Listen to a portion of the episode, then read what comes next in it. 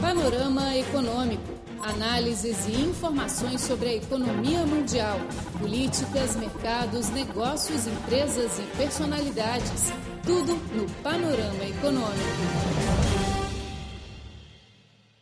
Caro ouvinte, é com muito prazer que nos encontramos mais uma vez no Panorama Econômico. Sou seu amigo chinês Luiz Chao e quem trabalha comigo hoje é também o meu colega brasileiro Luiz Tasso Neto. Olá, Neto. Olá, Luiz. Olá, amigos da nossa frequência. Tudo bem? Hoje eu e Luiz vamos trazer duas reportagens sobre a economia esportiva do Brasil.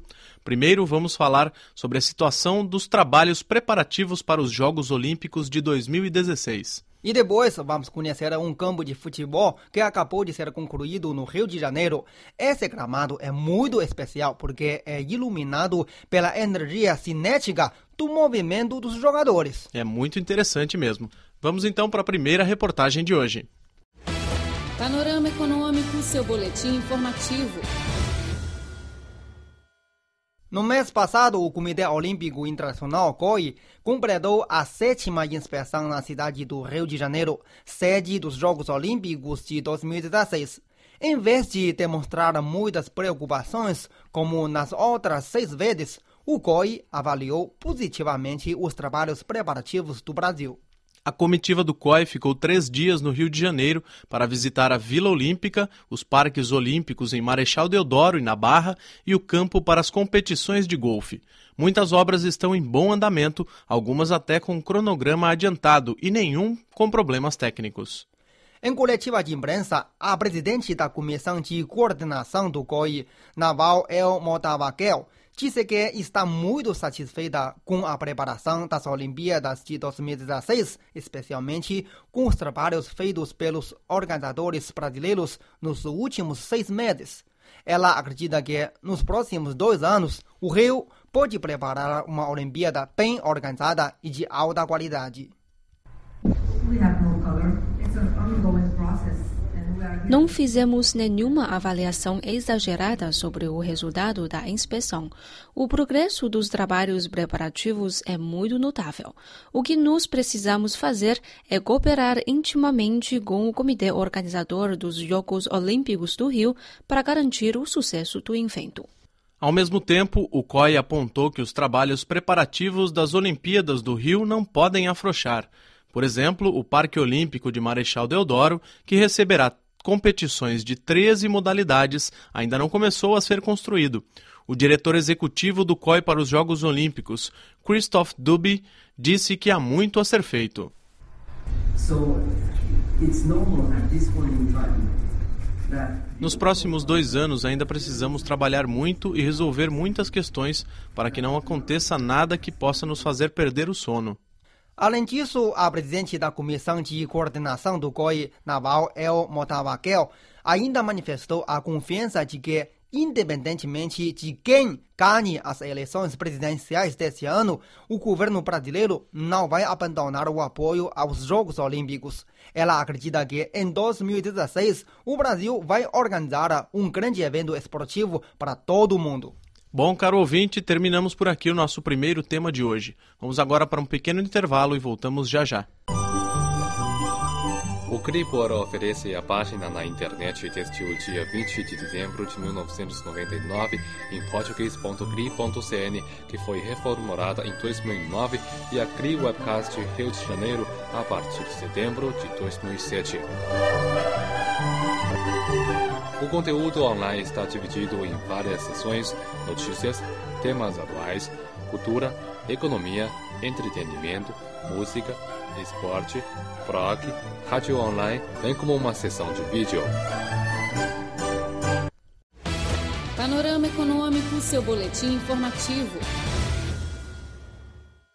Prezado ouvinte, estamos de volta ao nosso Panorama Econômico. Luiz Chao e Luiz Tasso Neto continuamos trazendo reportagens interessantes para vocês. Foi inaugurado no mês passado, no Morro da Mineira, favela do Rio de Janeiro, o primeiro campo de futebol, onde o melhor do jogo é a inovação. Os refletores são alimentados eletricamente com energia gerada pelas pisadas dos jogadores no solo. O sistema funciona a partir de duzentas placas instaladas no campo que acendem seis refletores de L E D para iluminar o gramado durante a noite. A tecnologia é capaz de manter os refletores ligados por até dez horas. Essa nova tecnologia foi levada para a comunidade pela empresa britânica Pavegen. Na cerimônia de inauguração, o fundador da companhia, Lawrence Campbell Cook, mostrou à imprensa como funciona o sistema que gera energia através das pisadas das pessoas.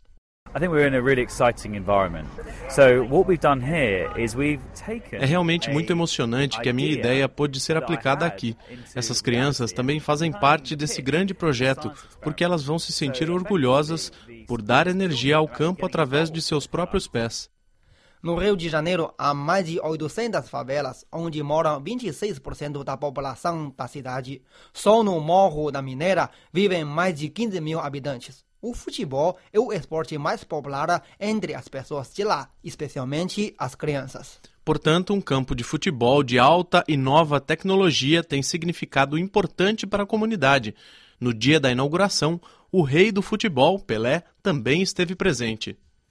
É o primeiro campo que vai gerar energia solar e o Brasil está começando e eu fico feliz de, de trazer essa, um, essa mensagem para todo mundo, porque as crianças que vão jogar aqui, que vão correr aqui, vão ter a oportunidade de criar energias e até, se não for um bom jogador de futebol, eles vão ser cientistas, né? Que é um incentivo para novas gerações. De fato, essa iniciativa foi apoiada pela petroleira Shell e faz parte do projeto Shell LiveWire, que visa oferecer uma plataforma para que os jovens empresários de todo o mundo possam transformar suas boas ideias em realidade. Lawrence Campbell Cook foi um dos empresários beneficiados pelo projeto. O inglês é um jovem de vinte e oito anos de idade. Ainda quando estudava na universidade, teve uma ideia brilhante. Pensou no quanto seria poupado se os movimentos dos alunos pudessem gerar energia para a iluminação das salas de aula ou para os corredores. Assim, ele inventou o sistema Pavegen, que foi utilizado inicialmente num quarto em Londres. Mais tarde, essas placas especiais foram aplicadas em várias escolas do Reino Unido e até nos Jogos Olímpicos de Londres, na iluminação de aeroportos, estações de trens, etcétera. Atualmente já existem mais de cinco mil placas geradoras instaladas em diversos locais do mundo, tais como o aeroporto de Heathrow, no oeste de Londres, a estação de trem em Saint-Omer, no norte da França, e na Riverdale School, em Nova York, entre outros. Porém, Cook reconheceu que ainda falta muito para que essa tecnologia seja popularizada. The biggest difficulty to develop a technology like Pavegen. A grande dificuldade para resolver o sistema Pavegen é que a nossa tecnologia ainda é influenciada muito pelo tempo, especialmente por neve ou chuvas. Além disso, preciso ainda de novos bons parceiros. Estou agora negociando com algumas empresas chinesas também para resolver as questões de marketing. Agora o sistema Pavegen já é aplicado em quinze países do mundo. As pessoas acham que é realmente uma inovação maravilhosa, especialmente sob o contexto da crise de energia que o ser humano está enfrentando. O presidente da Shell no Brasil, André Araújo, disse que a construção de um campo de futebol que pode gerar energia visa chamar a atenção das novas gerações para a questão da sustentabilidade. A gente entende que em dois mil e cinquenta o mundo vai precisar de muita energia, setenta e cinco por cento mais do que se usa hoje. E tem dois desafios. O primeiro é novas formas de energia. E o segundo que a gente precisa são de mais cientistas, mais engenheiros. Então o objetivo principal desse projeto é fazer com que mais cientistas e engenheiros, que essa criançada tenha paixão por ciência. E a gente quer trazer com esse projeto... É, O principal foco é motivar a juventude para gostar de ciência. A ciência está muito mais perto e pode ser muito mais prazeroso. Ciência não é uma coisa fria, longe, está perto do dia a dia de todo mundo. Bom, caro ouvinte, tivemos assim as reportagens de hoje. Vamos agora para mais um pequeno intervalo e a gente volta já com muito mais novidades para você. Você é daqueles que acha que a China é exótica e misteriosa? Então ouça a Rádio Internacional da China e saiba tudo do país que mais cresce no mundo. h t t p dois pontos barra barra português ponto c r i ponto c n